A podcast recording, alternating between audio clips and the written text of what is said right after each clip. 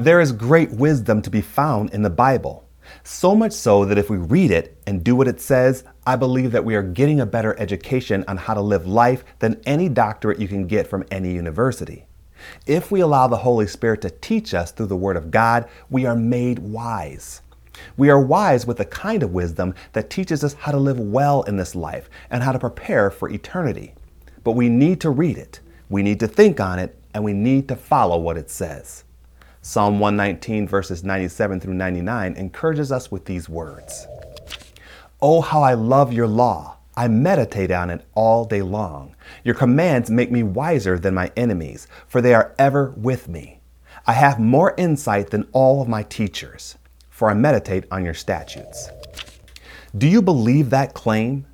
Do you believe that God's commands found in the Bible can make you wiser than your enemies? That it can provide more insight than any teacher or professor? I do. I believe it because we are taught that the words found in the Bible are God breathed. They are instructions and guidelines on how to live given to us by our Creator. The Bible points us to the Savior who points us to the Father, the one who has the power to bless, to forgive, and to save. I encourage you to do what this psalmist did meditate or think on the Word all day long. Read it, learn it, follow it, and gain more wisdom than any man can teach you here on earth. If you'd like to send us a comment, or if you're dealing with something in your life that you'd like prayer for, we'd love to hear from you. Just email your comment or prayer request to writecmv at hotmail.com. That's W R I T E C M V at hotmail.com. I don't think that we as human beings understand how powerful the Word of God is. If we did, if we truly believe that the Bible was the inspired Word of Almighty God, why wouldn't we become scholars of it? Why wouldn't we do everything that we could to know everything that we could about it?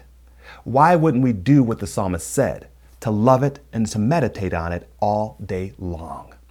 I want to remind you that the Bible is, in fact, the inspired Word of God.